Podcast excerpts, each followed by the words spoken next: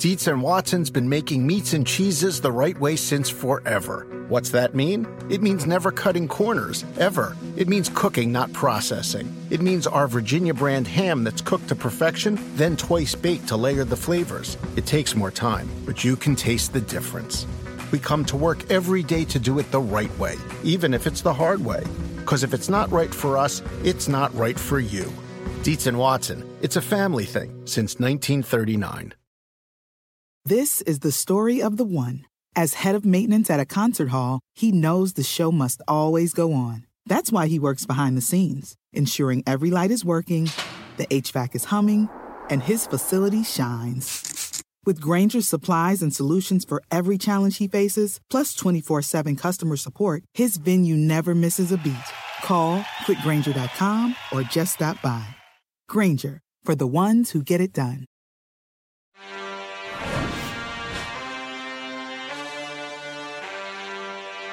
Yeah. Like people say, I only support products that I buy. Right. It's the opposite for me. Whatever, whoever wants to support this podcast, I will buy it. Like I will become your biggest fan. That's right. He's back, baby. What's up? Ahmed Fareed is here. He's under armored up right now. He's got it all. He's got the kicks. He's got uh-huh. it all. I'm waiting for my kicks still, so I don't have them yet. I will be sporting them as soon as I get my new Steph Curry's. I'm jealous of you. I really am. But what's up, man? Good to see you. I'm wearing yeah the little zip, the zip uh, pulled over, Right. and the Steph Currys. Yeah. Uh, sporting them here. Oh, the graphic. My Oh. name was in front of it, but there we go. If I Yeah. raise it up, you can see it. Well, hey, it's it's very fitting. Put your leave your foot there, please. Yeah. This is Chris Simms unbuttoned, presented by Under Armour. Under The only way is through, and we got through to Ahmed Fareed, and he's wearing some Under Well, that was the thing. It was like uh, Ahmed, you haven't done this podcast in I don't know how long. Yeah, what is it? it's been August forever. 18th. It's been a I'm- long I'm time. offended. It was uh, offended. Olympics. We had that. Paralympics after that, Right. and a week of doing some other stuff. Yeah. But then they go, Ahmed, we got a bunch of free stuff for you.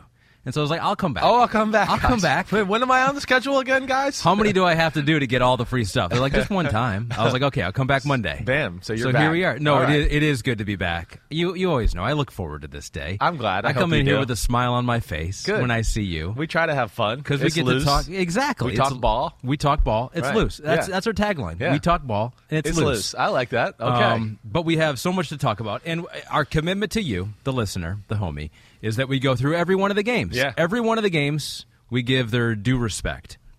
I'm so excited. gonna- It was a good day. A lot of fun games. I mean, a lot of great matchups. Had some upsets. I mean, we had it all yesterday. We really did. So I mean, There- we always do. I feel like on a Sunday. I so. think that the NFL, the NFL has storylines all the time, Right. But I feel like this year there are like more available storylines. Like every team has two or three really interesting ones. You don't have to make up any, Yeah. for any teams, and so uh, that, that makes it that makes our job I, easier. I, I mean, I, I have people like, what what's jumps out to you right now in the NFL after two weeks or last week, and I'm just like, man, I don't know. There's a, so much stuff that jumps out to me. I can't just pin it down to one thing. But you're right. There's a, I think between the rookie quarterbacks, quarterbacks changing teams, you know, fans back in the stadium. Uh, the Super Bowl champs being, you know, elite, the Yeah. Chiefs having changed their team. I mean, there's just there's a lot of different ways you can go. Dak Prescott being back. I mean, it is. It, it was an awesome day yesterday, and uh, I don't know. It just seems like it's more exciting, and I think it is because the fans are back in the stadium. and There's just a different different atmosphere. So we're going to go through it the way we always go through Let's it. do it. Damn okay. Self scout thyself. Yeah. Give me the headlines. We have the return of my top pick power rankings last year, named the Trevor Lawrence top pick power rankings. Right, rankings. right. This year we don't know yet. Spencer Rattler top pick power. I mean that doesn't. That No, that's the doesn't ring. Oklahoma kid. You're right. I it? don't- you know, that's- Sam I'm- Howell. Yeah, uh, Thibodeaux is also in the mix here. That doesn't have a ring. To The it, kid really. at Ole Miss popped to me. I said this to Paul a few weeks ago, the quarterback, and I'm not going to be able to call his name. I just Yeah. know there's a little buzz in the NFL world, and I did get to see him. Yeah, uh, what is it again? Matt Corral, right? Ooh. He kind of popped to me. Now he's undersized guy a little bit. It seems like I think he's only like six one, something like that. But I, you know, again, I think size at the quarterback position that's not going to be as imperative in the NFL as we go forward with the way the rules are set and how athletic Sure. some of these quarterbacks are now, and the way the game's played. You can certainly spread the field and find Alex, but he's the guy, um, and we'll see how that goes. I So mean, we'll do that. to me. Maybe that that random guy at Ole Miss Right. top pick, pick power rankings. Right. That that'll be the name of it. Okay. um, but we start with Damn Okay, presented by Under Armour. Yeah. Damn. Okay. Damn. I'm okay. Yeah, no, I mean, yes. I'm okay. The legal gambleizing. Oh, baby. I am Chris Simms. Okay. Uh, and, it's- and it- uh, oh my god. Okay.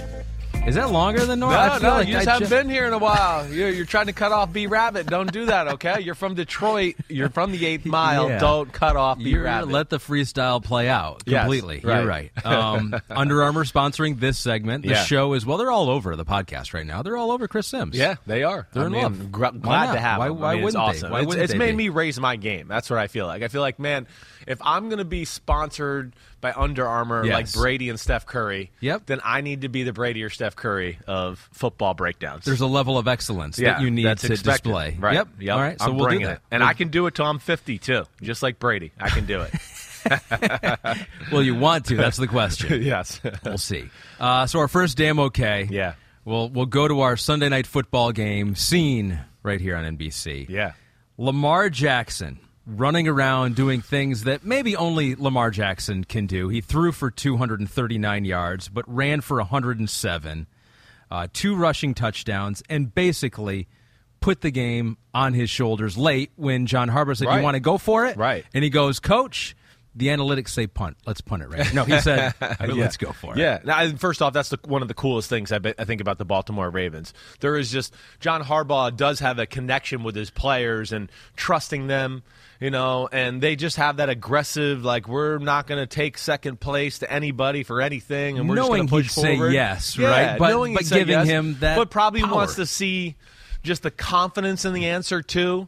Like the com, if you know, he, Harbaugh's probably thinking, "I want to go for it," but if like Lamar hims and haws, then he might go, "Ah, let's punt it." But if Yeah. he gets the right reaction, which I think he mostly most likely will with Lamar every time, uh, you know, yeah, they're going to go for it. But I'm glad we're starting there because like. This is something I tried to say on the Peacock post game show last night a little bit. Like, can, can, can we? Let's give Lamar credit. It was an 11 point, or yes, an 11 point comeback. You know, late in the third quarter, but early fourth, that they came back and beat the Kansas City Chiefs, the two-time AFC Super Bowl champions or AFC Championship Super Bowl attendees. You know, and I feel like sometimes it just gets glossed over.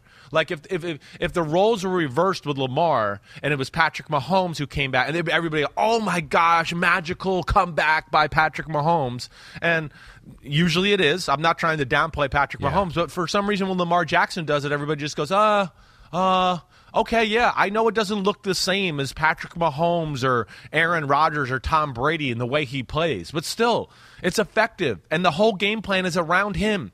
They're not that great on defense. He is the running game and the jump off point for that. And then he threw the ball really well last night. Hmm. Yeah, he threw two picks. Only one was really his fault. The post down the middle. He wasn't seeing Mathieu. It seemed like all game, like Mathieu was kind of fading over to the other side of the field. Yeah, he just wasn't seeing. Well, him. I think he feel like you know the the pick six. Watkins kind of fell down. Sure. I think he was kind of trying to like look it off, and then came over there, kind of like mid throw, just going, he's going to be open, and it was a little too late. Like Watkins was down and not quite in the same spot as he was getting up to where I think he thought he was going to be, or where he saw his body language at least originally. So that becomes a pick. Yeah. The next one. You know, he got fooled by the coverage, and he can't just stare down the guy going down the middle of the field, especially against like they were playing what you would call quarters coverage. The safeties aren't going to get as wide and high and wide in that. So he looked down the middle. Mathieu, being the backside safety, just followed his eyes. He took him Right. right to it, Yeah. and that became that. But other than that play right there. I mean, I, I don't know how anybody can't watch the game and go, man, a lot of on point throws. Man, you see the ball, the way it spins off his hands. He threw some balls with some serious pop on it, too. Like, again, they're never going to be an offense that's going to go 35 for 45 for 420 yards in the pass game, and we're going to go, oh my gosh. They're not. The offensive coordinator's not good enough in the pass game. That's not the type of team they are. I think Lamar Jackson is capable of that if he was in that type of offense. Like, not that he's going to be Mahomes or Josh Allen on a weekly basis, but he's a better passer than everybody's giving him credit for. And again, I just think we got to give him his respect for what we did last night. That was a tough situation, a lot of pressure on him, and kind of got a demon, you know, off his back last night with Kansas City and getting that victory. one of the most unique quarterbacks in NFL history. Right. What he can do. Yeah. And to be a Ravens fan and have him to root for every week, how awesome is that? Yeah. So stay Give healthy. respect. Stay healthy. Definitely. Lamar, you got you got respect here. We also got to give some respect to the defense. They created some big plays A hundred late. percent. Would not have had that uh, comeback without a turnover late, perhaps. Uh, and this one comes from Rousseau, uh, Rousseau D R O T Y. So defensive rookie of the year looks like some pub okay. for uh, He's Gregory Rousseau's guy, friend. We'll talk Right. about him later on. Right. Uh, he goes, "Damn okay, away, damn Yeah. away." Yeah. maybe a new name of the segment. Odafe, right? Odafe Oweh, right? The Ravens' second pick in the first round this year that they got, ironically, from the Chiefs, got the game winning fumble knockout last night. So some love for what Oweh did, not only on that play, but in the entire game. Yeah, he's he's a freak show at the end. Yeah, I would be shocked if he's not, you know, starting here soon. Maybe he started last night. I didn't even notice it. I don't think he did, um, but it will only be a matter of time. They don't have enough playmakers in their front as is. I mean, one of the issues with the Ravens is their front four pass rush. They they don't, you know, they have to blitz to get create pressure. You know, that's where I think we should start too with that side of the ball. Wink Martindale, great job. Kind of like playing a defense and a style and a scheme that he doesn't really want to play, but realized like, hey, I'm down a few players. We're not maybe the same defense I've had the last few years. I got to kind of reinvent myself and play a different way. Yeah. But Oweh is special. There's no doubt. You know, he got way overrated and he didn't get a sack his last year at Penn State. Uh, he got plenty of pressures. He's got all the ability to be a pass rusher, and you see, there's two weeks in a row he's popped out and made a few plays in, in the Raiders game last last week and Monday night. So yeah, phenomenal by him. Glad to see him kind of getting uh, getting the job done there. But that was big the way they played defense. Yeah. it really was. And again, it goes into the Chiefs again. Here we go. Teams that drop back and don't blitz a whole lot. You know, yeah, we saw them have some good offense, but you know, it, it's not surgical. They, they they lack the big plays. It's not the same offense. Like, listen, I, I know Travis Kelce had the unbelievable play where he broke a bunch of tackles. Again, I don't think that's going to happen on a regular Pringle had a basis. pretty big one, too. Pringle had a great one as well. Yeah. So can they continue to grow their offense that way is something I'm watching out for for sure. This is the disappointing thing about the Kansas City Chiefs. Mm-hmm. Their defense has gotten their ass whooped in two games in a row. Ooh, we got a question on that. Yeah. Eddie Godot. Right. Chris Jones looked like a deer in the headlights out there. Yes, he did. I know it's his first year at DE, but he isn't ready to be the main guy there except on passing downs. Ooh, a proclamation from Eddie Godot. Yeah. Uh, some concern on, on Chris Jones, but you got concern on the whole defense. Well, the whole defense. I mean, you know, the one thing I thought, well, I mean, Jarran Reed back, you know, on their defensive tackle, and now, you know, the linebacker positions, they got some young talent there. And yeah, Chris Jones, I just thought, man, it's going to be hard to push them around and, and move them. They've gotten moved everywhere the first two weeks. Browns had their way with them in the run game, and we saw last last night the Ravens had their way in the run game. Okay, two better running So, teams in the NFL. Definitely. Two right? better running teams in the NFL. But the one thing I've always been impressed with with Kansas City, I think you can know this even going back to like the Super Bowl against the 49ers. When they kind of want to say they stop something, they usually kind of slow it down. They don't get Yeah. killed by it. You know, Derrick Henry in the AFC Championship game a few years. Oh, nobody can stop him. They stopped him. You know, they usually can answer the bell, and Spagnuolo can usually come up with the game plan. I think there was a. I don't think it was all Chris Jones last night. I think there was a few plays where it looked like Chris Jones, and you know, yeah, he was confused. There's different rules playing defense end. But the other thing, too, is they had a few times where Lamar kept the ball on the edge, and they had it coached right. It was right. The linebacker was there to be had for Lamar. It's like the defensive end crashed on the, the run in case he gave it to the handoff. And now there's the linebacker in his gap for the quarterback. But like there was probably three or four plays where he still took a step towards that running back, like, oh wait, I should go get him too. Right. And it's like, no, do your fucking job, stay where you are, don't overcommit because this is Lamar Jackson. He saw you overcommit, and now he's gone. Um, but that they've been disappointing on that side of the ball. Sorry for that long answer. there. No, that's good. That's Yeah. good. So some concerning signs perhaps for the Chiefs. Good for the Ravens, who are a team that you had barely making barely the making the playoffs. I mean, you could see why a little bit right now. It's Yeah, not, but, but that was edge. a huge They're living win. on the edge. They're living on the edge, definitely, no Yeah. doubt about it. And I'll say this last thing here before we move on to game. I mean, um, we know Mahomes is awesome. Yeah. I'm still not convinced Mahomes can run 100% Mahomes. There's just still something that looks different about his run. I don't know what it is. I'm just toe. telling you, The his toe? toe, yes, and just the way he runs, and the, there's just one gear missing. And I know people. I, this is conspiracy theory, Chris. Here, I understand that, but I, I also am like like Mr. Analyzer of everybody, and Yeah. usually have a pretty good feel for this type of thing. So we'll see. But either way, it was a lot of fun to watch, and you don't see Kansas City blow games like that too often. All right, all right. It was close. Yeah. but they went down. Uh, Ravens get the victory, which they could not get in week number one against the Raiders, who is our second. Yeah. damn okay. And I'm glad that this is your second damn okay because I have so much respect for this quarterback. Damn okay for Derek Carr as the Raiders defeat the Steelers 26 to 17. Carr goes for well over 300 yards, 382. He's got 817 through 2 weeks. You give a damn okay to Derek Carr. Uh, I mean, hundred percent. Uh, You got to give a damn okay to Derek Carr. I mean, right now, I think if you just look at it, you'd go, he's the MVP of football right now. I mean, he's the MVP after two weeks. There's nobody better. You got to play the Ravens defense. All those blitzes week one. Yeah, I know they're undermanned, but he carved them up. And then what we saw yesterday, oh, the Steelers, you know, at home, home opener, the way they looked against Josh Allen and company. You know, I always thought this game would be close. I did. I picked the Steelers to win, I think, by like two points. I think I picked a 23 21 game. I, I, I, where I wish I would have just not that I would have changed my pick, I don't think, but I wish I would have brought this up a little bit last week. You know, Eh, eh, they're a good matchup, the Raiders, for the Steelers defense in a lot of ways. The Steelers want to play zones. Mm-hmm. They don't want to play a ton of man to man in your face. They want to kind of confuse you with looks and then, you know, hey, we blitz this guy, but we drop that guy, and we kind of have a good feel for where you run your routes. And but Gruden has 90 million short passes. And to me, that was the game.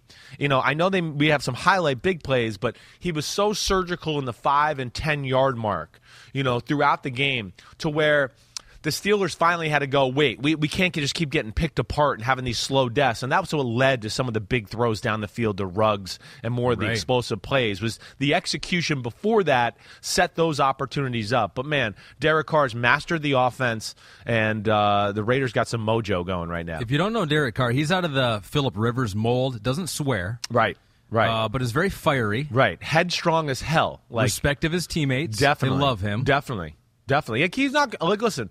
He's he's not going to be like the cool guy in the locker room that everybody's going to be like, "Oh man, you're so cool." But he's It's- kind of cool for being uncool. Exactly. like. He owns it. He does is own it. him, and that's I can always respect that. Like I respect. I been I was around him a few times early in his career Uh-huh. and got to hang around practices and that. Yeah, he's focused. Gonna say all the banner right things, you know, like hey, coach say, told me to say this, and I'm gonna say this, and he said, He'll but he in. believes He'll it. buy in, He yeah. buys in, and hey, he bought into Jon Gruden, who you know is not easy at times.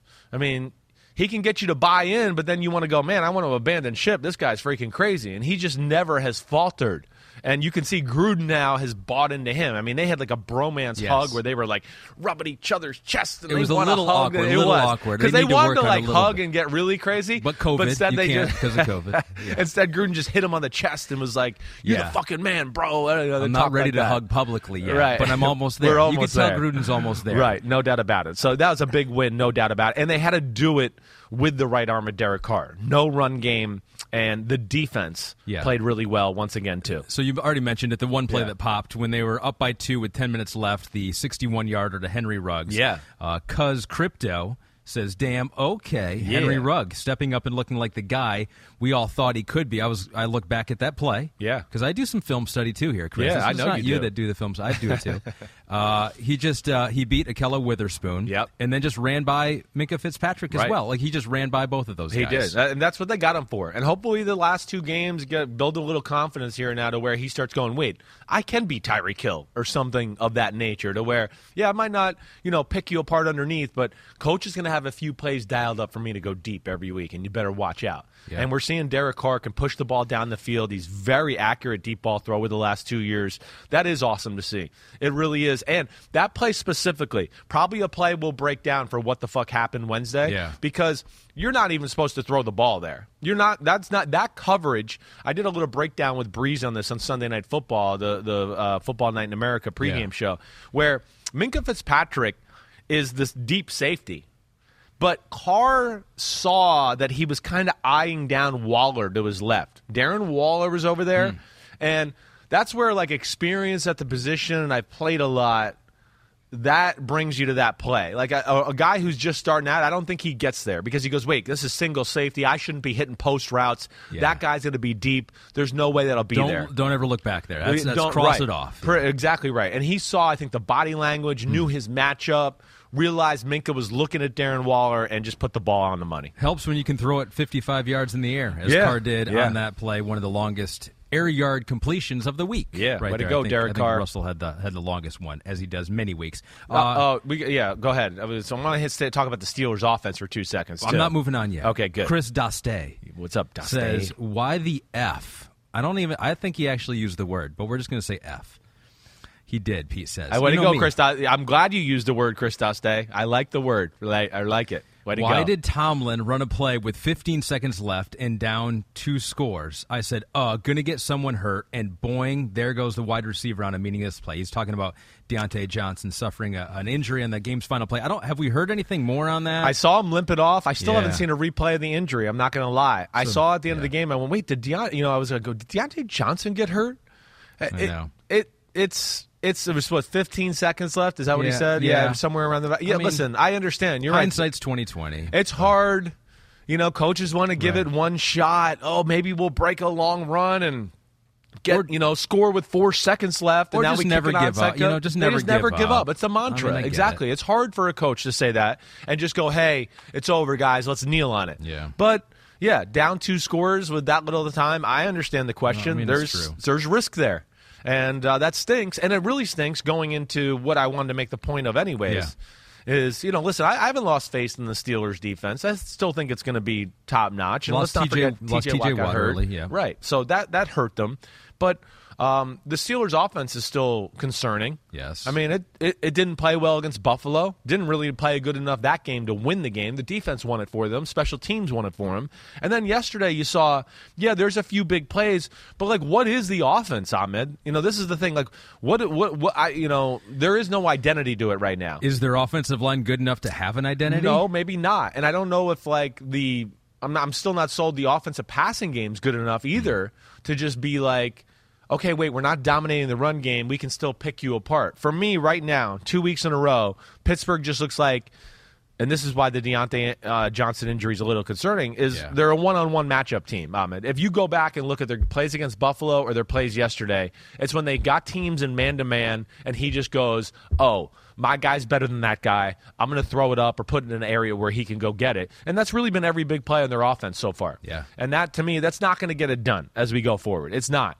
You know, teams are going to figure out. They'll figure out how to play looser zones or get corners off, and and so they got to do something again uh, to give their offense a little bit of a, a spark and, and a little more variety because it, it's kind of underwhelming right now. Yeah, some concerns for the Steelers. Pete also notes that Tyson Alualu is having surgery on a fractured ankle. He got hurt early on too. Damn, so he's done for the year. I saw it happen. Early, real. I, I want to say it was T.J. Watt hurt him. I, you know, T.J. It was one of those where T.J. Watt came around the edge and sold out, and then Yeah. swung into his leg. If I remember correctly, it was early. But that's those are big blows to that team.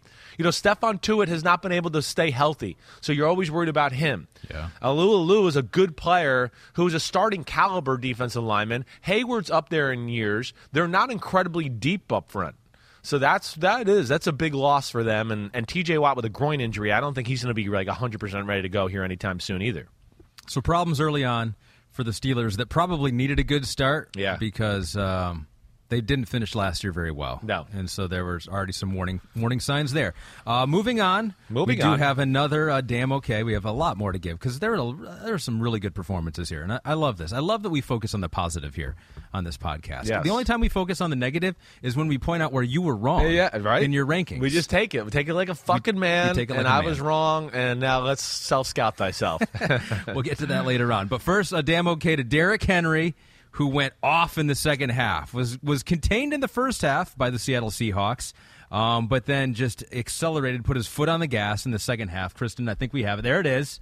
13 carries for 35 yards in the first half for Derrick Henry. 22 carries for 147 yards and three touchdowns in the second half and overtime. Basically, once he got going, Seattle had no chance. And even though they were up big by two scores in the fourth quarter. Yeah, uh, well, I mean, Tennessee dominated the second half. You know, as soon as uh, what I, mean, the Seahawks went in twenty-four to nine, and the game was really never the same after that. I mean, yeah, the um, the uh, we know that I know Russell got the big touchdown pass right the blown coverage down the left Yeah, seam there, where. I don't know what the tennis. I got. I don't know what happened exactly there, but you know, other than that, it was strugglesville for the Seattle Seahawks offense. I mean, they really couldn't get anything going. Lockett got free. Lockett got free, right? Uh, Early. Lockett got free early, right? That, well, that's the one thing you can guarantee with Seattle. They're going to come out every week and have two or three like where we got some home run shots, Yeah. and we got two guys that can go get it, and we got Russell who can launch it. So they're going to take their shots there for sure. But uh, again, this is where I, you know, I've had some trepidation about Seattle. First off, again.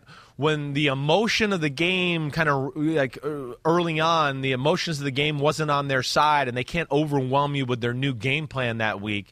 You know, teams settled in, they start to move the ball consistently. I just don't know how talented Seattle is on defense. That's what I'm going to say, and I've been mm-hmm. saying it all along. I'm not. They can throw some waves of body at you. I love you because they. I love them because they force the issue and they'll crowd the line of scrimmage. But at the same time, you saw some plays where yeah, you crowd the line of scrimmage to such a point where if one guy misses or anything, and then Derrick Henry gets to the second level, he's gone. Yeah. Uh, and yeah, he's just he's unbelievable. I, I, I this is a game I need to watch on film. I don't have great feel for what they did on offense or defense to really change or turn the pendulum to their favor. Yeah, I looked at the 60 yard run, and basically Tre Flowers, the corner for uh, Seattle, had him at the line of scrimmage, Yeah, unblocked, right. for no gain, and, But- and just Derrick Henry is Derrick Henry. Well, the, the, the, and to me, that's Seattle's defense problem, though. Like that, it should never come down to that. Hmm. Well, oh, him against him, one on one. Yeah. I can tell you, Derrick Henry's gonna. If they go off ten times, Derrick Henry's gonna win eight of them. So that's just that to me is not sound. Yeah, right. And Pete's going. It looked good on the board. It did look right. good, yeah. I mean, there was. It looked like it was you know zone outside zone to the right. And he Seattle way too over aggressive, over pursuing. He found the cutback lane to the left side, Yeah. right? and he's taught to do that. There's certain things he reads, and yeah, that's just again, he's a cover corner. He's not going to make that tackle on what a Hall of Fame running back. We're talking about a Hall of Famer right now, Derrick Henry. He's he's going going down to one of the greats of all times and their safety, all said and done. their safety Diggs was there too at like the eight yard mark, and he just outran. Him. He him. outran him, right? He just sprinted past him. that was, I think, to me the most shocking thing because Diggs is pretty damn fast. I mean, he's got some true explosion acceleration. He goes right by him, and then Yeah. you know what happens there? They start to do that, and then it opens up all of a sudden a lot of other play action, big passes down the field, and we've talked a lot before. Yeah. Tannehill, if you're open downfield. He will hit you, and there was like two or three big drops by Jones and uh, AJ Brown yesterday too, where they left some yards on the field. One more concerning thing for Seattle is that they did stuff the box. The, so Derrick Henry faced an eight man Thank box. you, thank you. Right, Uh, eight inside the box, Right. 54% of the time, second most in the NFL, and it didn't matter. No, that's what's concerning. Again, you know, Seattle overwhelmed the Colts in week one with a lot of people at the line of scrimmage. And of course, the Colts had problems protecting and figuring it out. And I mean, the Colts are still having those same problems yesterday. Um, but even in that game last week, there was a point where I was like, oh, wait, the emotions ran out and the Colts are kind of moving the ball on Seattle here a little. You know, I, again, we'll, we'll watch. We're going to watch them as we go here. Okay. I just don't think Seattle, you know, is a force of nature running the ball. I don't look at the O line and just go, oh, they're going to be able to run it on anybody. Right. Right. And then we're going to see what Shane Waldron's got. And then it's kind of the same thing on the defensive side of the ball. I mean, I have respect. They're going to hustle. They're going to hit. They're going to send waves of players at you. But I just don't know how good they are. And, and I, I feel like, you know, we got to just kind of evaluate as we go forward. So you got to take a closer look at this game. You might not have the answer to this kind of question, Yeah. but who is G. Taylor throws in a damn okay for Titans cornerback Kristian Fulton. Looked very good one on one with DK, and I did see some love out there for Tennessee's late defensive stand because the, the defense basically stepped up. Don't- they don't win that game. I mean, Derrick Henry can go off, but if you don't stop him late, you don't win. Jeffrey Simmons inside got some love. Yep. Denico Autry, Ola Adeniyi got some love too. So there's some people that stepped up for the Tennessee. they have talent. They have some talent. I mean, they got some talent in the secondary. You know, they put their guys in some compromising positions at times, so where you're gonna you're gonna get beat every now and then the way they play. They they don't like just sit back and go, oh, we're gonna make you, you know, throw five yard throws. No, they kind of force the issue too at times. But uh, Fulton is extremely talented. You know, and if they can get Bud Dupree back 100% off the edge, th- that's going to change their team too. The Titans, I think, are like we're, we're they're they're still figuring themselves out. Yeah. you know they are. They got a new offensive coordinator. They got new defensive people in there, still trying to figure out young players. And uh, I don't think we've seen the best of them yesterday. That was a big time win for them on the road, where I don't even think they played their best football either. I mean, give them credit too, coming off their worst home loss in six years, twenty-five points to the Cardinals. Um, the Like in a disaster loss, a disastrous Like, loss, and then you're down thirty to sixteen in the fourth quarter, and you come back and win Yeah. that game in Seattle, twenty-four to Not nine easy. at half, so, and you dominate the dominate the second half. We'd be talking about on. how in trouble they are if they don't come back and win that game. Yes. right? we're like they're in trouble, Right, and I just want, I'm just trouble. want to look. So it's like I'm just checking this out here. Just Yeah, okay. you know. So let's see. Yeah, I mean they had 41 yards in the third quarter. The Seattle Seahawks, and then of course, really the fourth quarter is just the one play. I mean, for the most part, it's 130 yards, yes, but 70 of them, 60, uh, 69 of them on the one touchdown. Yeah. So that just kind of tells you that the Titans figured something out about how they were being attacked, you know, by Russell Wilson and company, and that's where you know you got to tune into Wednesday's podcast, and I'll be able to give you a little bit more of an educated answer on what they did. Good tease. Thank you. Uh, so a good defensive step up by the Titans late in that game. Our next damn okay, a defense that played well the entire game. Congratulations, Panthers defense. You have earned the collective damn okay by beating the Saints 26 to 7. Jameis Winston threw five touchdown passes week 1 against the Packers. They looked awesome, looked unstoppable. Boom, back to earth here. Uh, as you can see here against the Panthers week 2. Uh, fewest in a game, fewest points in a game for the Saints offense since 2015, fewest yards since 2001. Wow. Just six first downs, the fewest they've had since 1997. So Alvin Kamara, you see there in our graphic holding a football, looks nervous there. He was nervous most of the game. He didn't get going. I mean, nothing worked for the Saints. Give full credit to the Panthers defense. I- I've been trying to tell people watch out for the Carolina Panthers. I've been, I've been just they've they've got everything you need on a football team to go. Wait, they're a real team. They're a real player. You know, the, the only thing is, yeah, okay, it's Matt Rhule still early in his career. It's a lot of young guys. They're trying to figure a new quarterback, but that's the only questions. You know, you, their defense. I mean, it's it's it's a freak show. Their defense. I've been trying to tell people this. You know, we showed a I showed a clip on Peacock last night where it was their front seven, and I was like, look here, it's top twenty pick, top twenty pick, top twenty pick, top twenty pick, Yeah. top ten pick, top twenty pick. I mean, they got a lot of. And I know I know that doesn't always mean something, but it does mean something when the players are actually good. Like Brian Burns is good. Derrick Brown is really good. Um, Yetur Gross-Matos, okay, he's the uh, or top of the second round pick or around that range last year for the Panthers. He's really good. You know, Daquan Jones, their other defensive tackle, is a stud. Then you go to the second level, and it's Shaq Thompson and Haason Reddick, both top 20 picks. You know, you got the freak show at safety, Jeremy Chinn, who was a second round pick, who's really a first round talent who came from a small school. You know, they draft Jaycee Horn, top 10 pick. You know, the other corner, Donte Jackson, I believe is a first rounder, right? Peter is he's early second. I'm blanking. That's about three or four years ago. But, you know, they, they have the talent. They second rounder, Pete says. So they got the Jimmies and the Joes, Yep. and they play the game the right way. And uh, they have understanding of that Saints system. The Saints tried to come out and play bully ball and thought they were going to be able to run the ball and do those type of things like they did against the Green Bay Packers, and that wasn't going to happen. Not against this group. It's not. And uh, really, like impressive on in all areas. I mean, they they physically, as much as the Saints whooped the crap out of the Packers last week, it was totally the, the different story for the Saints this week. They were the Packers this week. They got whooped on both sides of the ball. I mean, it didn't look like Jameis ever really had a lot of time to throw the football, nor did I look at the like any replays or anything and go, "Oh man, people are open and he's blowing it." No, Yeah. they were all over their stuff and like played real good football. Saints were without five starters from week one. Yep, Marshon that hurts. Lattimore was not there, out with a hand injury. Eight coaches Yep. Out with COVID, and they were Right. all offensive coaches too. I, I think for the most part. I believe like, you're how right. many how many coaches do you have? They're like, we still got enough. Still got like like like five offensive coaches. Like, you got that many coaches? Sean Payton's a genius. He doesn't need that many coaches, but uh, wish them all the best. Hopefully Yep. they recover and Yep. get back. But uh, there were some injury issues for uh, the Saints in this one. Uh, PJ Strahl was the one that said, damn okay, Panthers D is legit. And we should also call out Robin Hood candidate here, Morgan Fox for the Panthers. Yeah. Eight quarterback pressures, Boom. half a sack, forced a turnover, undrafted free agent in 2016 uh, From the by Rams. Rams. Right. Signed by Carolina Under the radar, offseason. great signing this year by them. Anything else you want to say there? Sorry, I'm just Fifth year guy you. out of Colorado State Yeah. Pueblo. I don't know who knew that there was a Colorado State Pueblo. I did. I lived in Colorado once, so I heard of it. But you're You right. did hear of it? I did. Yeah. There's been another player here recent, the last few years that's come out of Colorado State Pueblos as well. But either way, that's a what are they known for? Like, what's their big major there? You Uh, think? Like I don't. I don't know. Of, what does Pueblo mean in Spanish? Do you what does? Pueblo mean? I forget. Pete, do you know off the top of your head, or Kristen? No.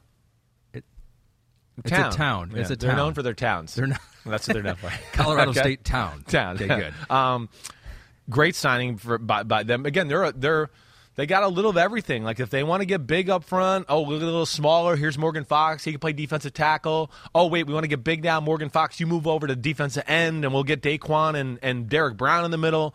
So it gives them the versatility. They have everything. The Jimmies and the Joes and the X's and O's go along with it. Yeah. There's creativity on both sides of the football, and then there's true like like physical toughness too.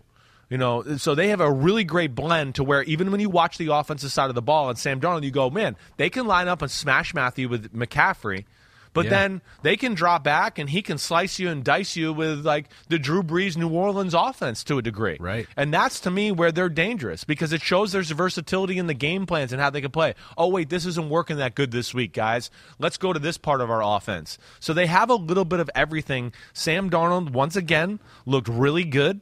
He did. And of course, we know they got the weapons around him. I mean, again, this is why I picked the Panthers to go to the playoffs.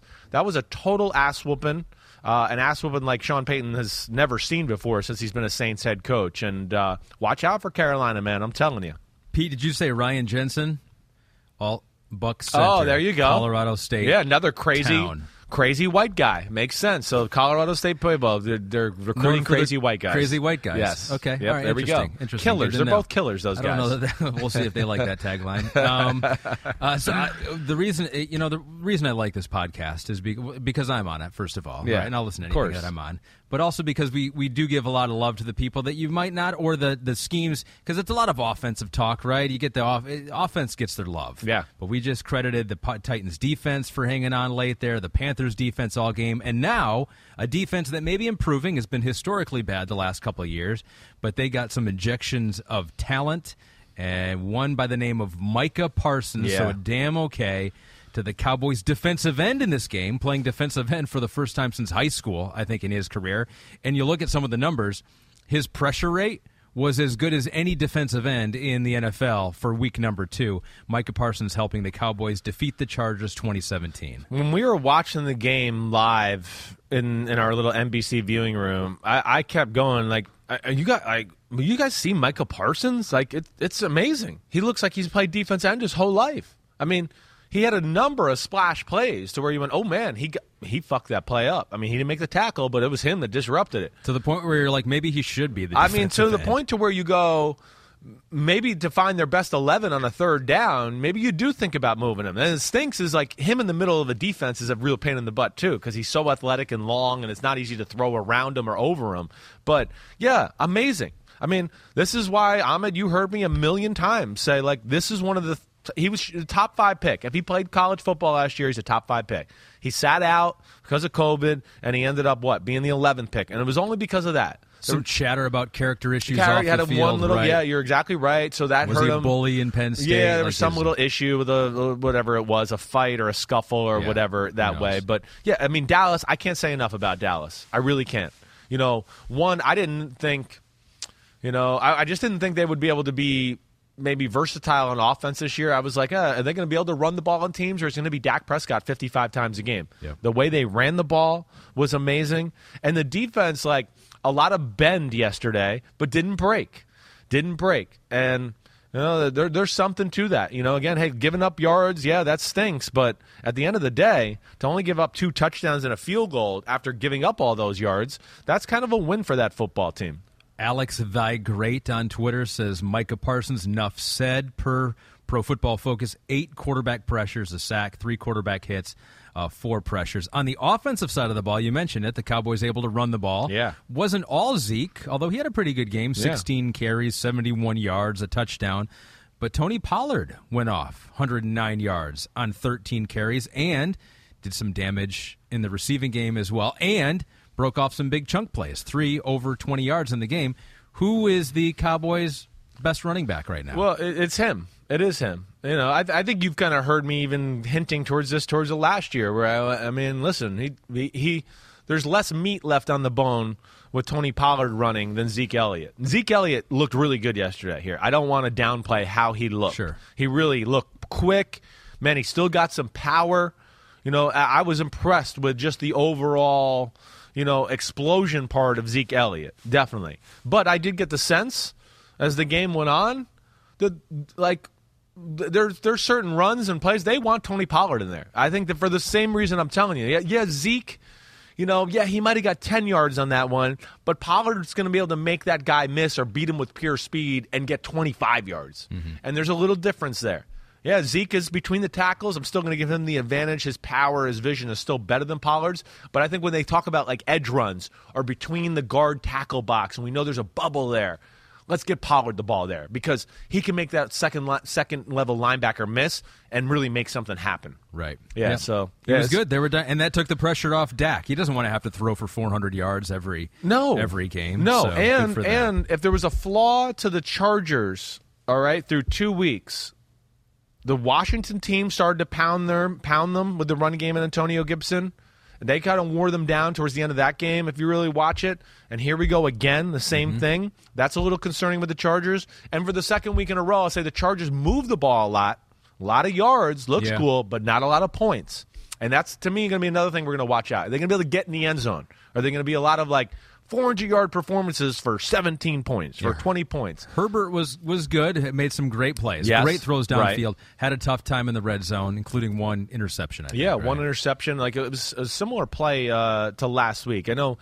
Um, I'm think I'm that, I think that was the Kazee interception, right? Because the Diggs one happened in the field of play, if I remember correctly. But uh, yeah, again, you know, he's still got a few moments of Yeah. you know, I'm Justin Herbert. I'll throw a laser in there and get it in there, Which he did, which he does worked, almost yeah. most of the time, exactly. But you know, he'll learn down in the red zone. It's always a little different uh, that way. And um, yeah, I'm I'm I'm excited to kind of break down what Dallas did in the run Yeah. game to pop some of these run plays. But the, overall, before we leave the game.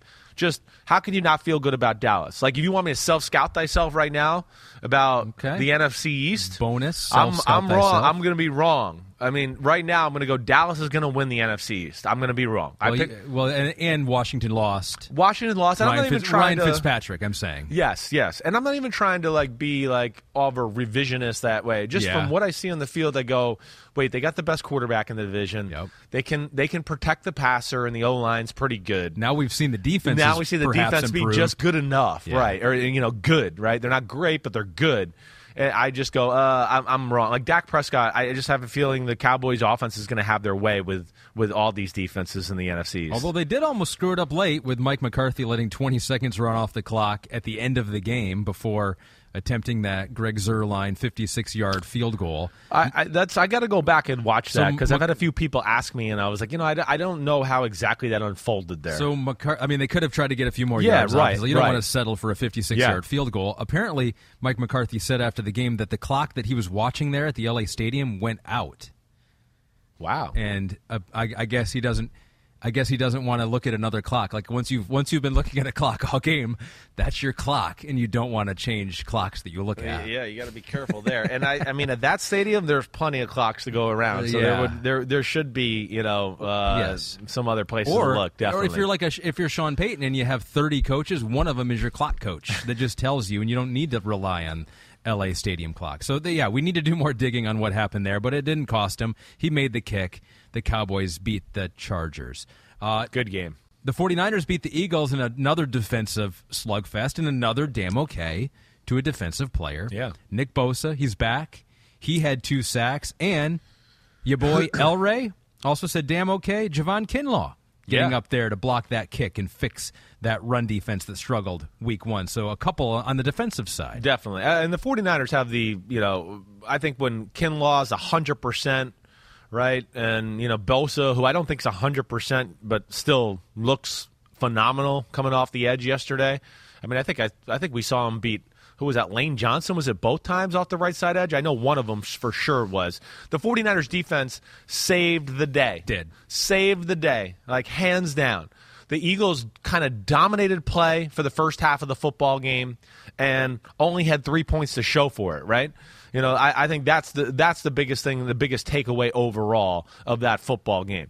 Shanahan and company couldn't really get the offense rolling, um, but the the defense, who kind of struggled early, at least kept the the Eagles out of the end zone, you know, and limited the damage. To then 49ers finally put a drive together at the end yeah. of the first half, right? A good and one, 97 good one. yard Great drive, drive yeah. right? After the yeah, I mean they had the goal line stop, right? Is that is that how that went down? Must I can't I got to remember I got so many damn plays and things in my head. Yeah. I can't remember exactly. But yeah, they go down and drive and I mean they go in at halftime 7 to 3 going we were totally outplayed that half, and we're up 7 3. That's devastating to the Eagles, certainly.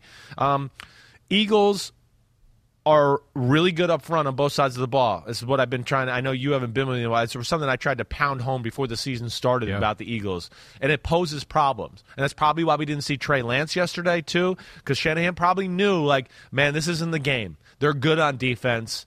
You know, some of my tricks in my running game aren't just going to open up the field like usual. Uh, and probably was a little skeptical about throwing him in a tough situation on the road there. And basically, every running back that has played for the 49ers this year has gotten hurt. Oh, my gosh. It's just like uh, three more went down. Mitchell went down. Trey Sermon went down with a hit to the head. And so they they got issues after losing Mostert.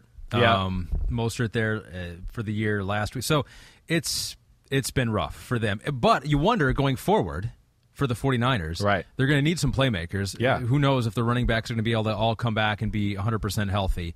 Um, so you figure Trey Lance will have to factor in to your offense. Surprised were you that he didn't? I mean, you, you mentioned the yeah. reason why this is not the game. I yeah, but I was shocked. I was shocked. I mean, I think you were too. I know we were like right before the pod. We kind of just talked about like, yeah, there was no Trey Lance, right? Like I was kind of like, Just they have a, a, dearth of playmakers. It's like Deebo Samuel is now the only playmaker that's healthy on the team. I, yeah, I know, I know. I, Aiyuk is kind of finding his way. Yeah. you know, right? Yeah, they couldn't get really Kittle. It seemed like involved on a consistent right. basis yesterday. Yeah, it was a tough day altogether. That Eagles coaching staff's pretty damn good. Yeah. They are. I mean, I think we were probably a little critical because Nick Sirianni's opening press conference wasn't that great, but uh, that's one thing I've been trying to say. Their D coordinator, yeah. their offensive game planning seems right, and that offensive line is going to be a force. But, you know, again, when they can't run the ball, and Jalen Hurts can't scramble and make a whole bunch of plays. Again, that's where I'm gonna I'm gonna go here a little bit and just go. You know, I, I know Jalen Hurts is good, but is is he gonna win you those type of games? Yesterday, that's what we're talking about. You know, the Eagles fans don't like me because, you know, of course, I didn't put him in my top 40, which mm-hmm. i was wrong. He should be in the top 40. There's no question about it. But my questions about him are still legit. And, you know, I had everybody in like Philadelphia radio and newspaper calling me last week, like, oh, we want to evaluate you after that game. I, they probably won't call me tomorrow, yeah. this week. They're probably, yeah. gonna, oh, that's that's what he saw. Throwing the ball at the tight windows in the pocket are still a question mark. Bottom line, the pass game was other than the DB falling down for a 91 yard completion was irrelevant. I mean, it was it didn't it had no place in the game. So there's my questions about them. Yeah. Uh, I'm still like the direction Philadelphia is going in, but the 49ers two games in a row where like didn't play their best football. They win. You know, they're still, I think, trying to find their stride on the offensive side of the ball to a degree. I know that defense is going to be really good, and now they got a Sunday night football game against the Packers coming up. All right, so win for the 49ers. Eagles, a narrow defeat uh, after getting a win in week one against Atlanta. One more damn okay. We're going to give it to a unit once again, and it goes to the Browns running game as the Browns defeat the Texans, who kept it close, closer than I think Definitely. a lot of people thought 31 21, even though they lost Tyrod Taylor midway through that game. Dave's a ninja says. Uh, Demetric Felton, sixth round pick, sending ankles to the Phantom Realm on a 33 yard touchdown run from a casual second 19. I like that. Sending ankles to the Phantom Realm. They're gone. Some people's ankles are gone after that play. Um, so that's that's a troubling sign if you're trying to game plan against the Browns, and now you got to add a third dynamic running back or playmaker in there. But yeah. uh, the Browns running running game did it again. Did it again. They're they're an unstoppable force. I mean that, that that's the bottom line. You know, and, and, Baker Mayfield hurt his shoulder, still like gutsy, played well, made a lot of awesome throws in the football game. But yeah, their their their offense I don't think is going to be slowed down a whole lot all year long, one way or another. You're going to have to overcommit to something to stop it, and teams are going to try to overcommit to the run game, of course. And when Odell gets back healthy, let's not forget Jarvis Landry went out yesterday. Yeah, there was the interception by Baker Mayfield, not his fault. Anthony Schwartz stopped on the route. He's got to run across the field. You know, he kind of saw the safety there and he slowed down. And no, the safety was deep enough. Baker threw the ball to where you're supposed to go right in front of the safety and catch that. And that's why he got yelled at and motherfucked by Stefanski when he came on the sideline because he's like, dude, you can't do that. You can't just stop because like you thought it was a little cloudy in there. Mm-hmm. Like Baker's throwing the ball. You were open. So that was a rookie mistake by him. He'll fix that. Um, the thing about Cleveland that jumps out to me more than anything is the defense. The hmm. defense is what's concerning. Oh. I mean, I, I mean, you know, yeah, Houston, gutsy, like if Tyrod Taylor stays in that game, I, who knows how that game plays out? Yeah, I, mean, I don't know. He was kind of carving them up, making plays, scrambling, throwing the ball good. I mean, they had it all going. I mean, what were Tyrod's? Tyrod was ten for eleven for one twenty five and one touchdown. The Browns better do something about their pass defense. It's the second week in a row where it's just you know, Kansas City, okay, you know, you expect some people to make some big plays, but I, I got on them for a lack of plan in that game. And here you are this week again with people just open everywhere. You know, and that that's a little concerning. We'll see where it goes forward, but I think they got very fortunate that Tyrod pulled his hamstring or whatever to uh, not be in a total dogfight there towards the end of the football game. Uh, we have uh, NFL fact checks. Yeah, that just sent a message. Chris Simms, you did a fabulous commentary on the pathetic Joe Woods quote no pass defense defense after the KC game. I hope you review the Houston game. I will. So it's a request to you. I will a compliment and a request. Yeah, thank you. And uh, it, it, they're too talented to be giving up some of the plays I see. And again, you know, it, it's hard. I can't give you an exact of like what Houston was attacking yesterday. Now, Houston, you know, it's the New England coaching staff they have great the new anybody from the New England coach has great understanding of Seattle scheme. Yeah. They, they, do just because they had to play the scheme twice in the Super Bowl. You've heard me say this a few other big games. You know whether it's the Chargers in the playoffs or the Jacksonville in the AFC Championship game, all the same defensive scheme. So they know how to attack it. I just got to go back and see what they did do attack it. But they're too good on that side of the ball. Not to say they should be a top five defense, but they shouldn't be giving up plays like we've seen the first two weeks, and even yesterday, like I said, there was just too many moments where I went, man, it's just too easy right now. Yeah. The Houston Texans offense doing whatever they want. Well, the Browns offense bailed them out with some big running plays, and one that stuck out to me was the Nick Chubb 26 yard touchdown. And I love that because you look at all the different facets that worked on that play uh, when I went into the film room yeah. again. Wyatt Teller put Jaleel Johnson on skates right in the middle of the field. Yeah. And then Donovan Peoples Jones with a great downfield block on Vernon Hargreaves. Yeah. And then Safety Eric Murray still had an angle and free shot on Nick Chubb, and he outran him. Yeah. So you had the athletic ability of Nick Chubb, you had some downfield blocking by a receiver, and you have that offensive line dominating. That's why the run game works. That's Everyone's, why it does. Everyone was awesome. They buy in. They buy they in. buy in. You know, and you know uh, the receivers are in. To run. They know that. Like, listen, this, this is what we are as a team. So Yeah. we have to block downfield. Right. And you know, Jarvis Landry is probably the best blocking receiver in football. And he got hurt. He got hurt, so he's not there. But Peoples Jones, he played Big Ten football in Michigan. He understands the game and what he's got to do. And I mean, Wyatt Teller, Bitonio. I mean, the rest of the group. J.C. Tretter at center still. Of course, Conklin at right tackle. You know, did did um, Jedrick uh, Wills? Uh, what was his status? Didn't did he get hurt or did they take him out remember, yesterday, yeah, Pete? At some point, right? I can't remember exactly what happened, but either way, it's an elite unit, arguably the best offensive line in football. One thing that is not arguable, Yeah. and I don't even know if that's a word, but we're going Arguable, with it. yeah. It is okay. Is Bill Callahan's the best offensive line coach in football, Mm-hmm. and that's where I'm always amazed. Is do they find you know, oh, this week we're going to run inside outside zone. This week we're going to pull guards. I mean, they they can do it all to where you just can't pin them to like, oh, we have to stop this one scheme and we'll be okay. Right. All right. So maybe their offense can mask some of the problems they have at Yeah, least right now. I think now. they're gonna have to right on the now, right. defensive side of the ball. It is time to take our medicine. Uh, actually, I don't have to do anything. This is not stuff that I. Got. You're gonna give me the medicine, is, I'm going to give you the medicine. You have to take it. Right. Self scout thyself. Yeah. A phrase you came up with, and now it's coming back to haunt you. No, that's not true. That's how it you like this. You like this. I is, do. This is what separates us from other podcasts out there. I hope so. I mean, listen, We I, we talk medicine. about too many fucking things and make too many points. For for me to have the ego to think I'm going to be right about all these things, just you're insane. And so I'm I'm not going to be right. And So- I always like self scout. I sit there and watch games. Pete will tell you. I text things and go. This is self scout. I, I didn't think of this. I'm watching Washington against the Giants the other night. Yeah. Oh, that Washington defense is amazing. Blah blah blah. No, you know where I missed the ball on self scouting about Washington hmm. is they don't have enough depth in their D line. The front, those four have to play too much. They're not. They die out in the hmm. third quarter. They're non-existent. That shitty Giants O line was protecting Daniel Jones in the fourth quarter because they just had nothing left to give. So there's another self scout thyself before All we even start the segment. All right, good. Self scout thyself, and not all of these you're going to take an L. You're not taking a loss on them, but it's a opportunity to reflect, Yeah. and see if maybe there are things that Sure. you missed.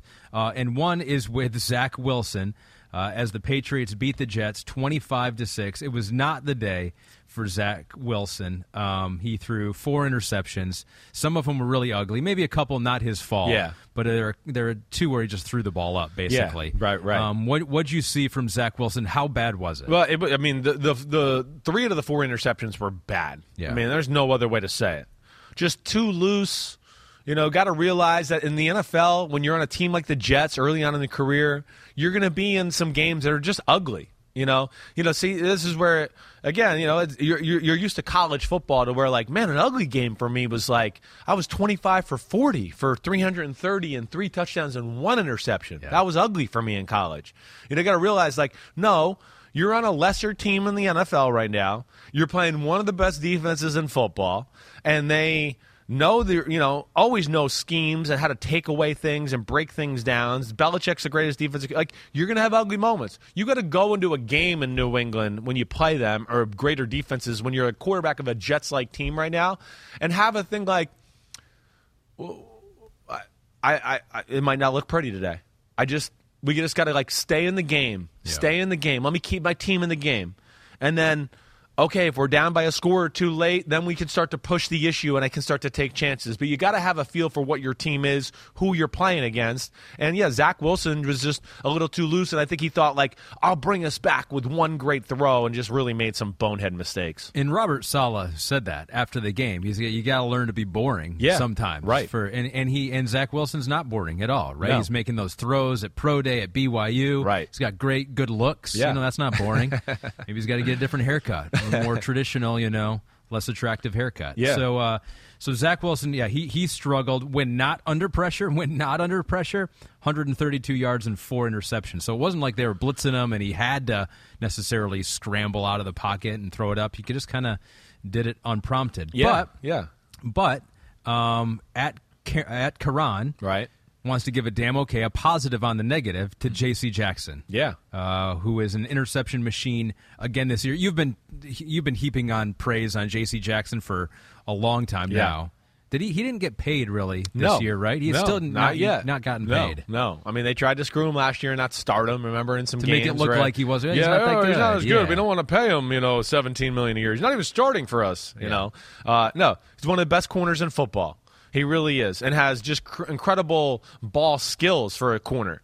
I mean, he's up there to me. The ball skills wise, it's him, Xavier Howard, Jalen Ramsey are the best at playing the ball in all of football. I'll tell you another one: Trevon Diggs for Dallas. I mean, he's like his brother, Stefon Diggs. He knows how to play the ball like a receiver. He's got really good ball skills. But um, yeah, I, I mean, you know, that's what you got to realize if you're Zach Wilson and who you're going against here. You know, first off, your offense is not like unveiling the kitchen sink yet to where it's just like, hey, we're throwing it. They're simple. You got to realize Belichick's going to have a pretty good feel for how you're breaking teams down and what you do.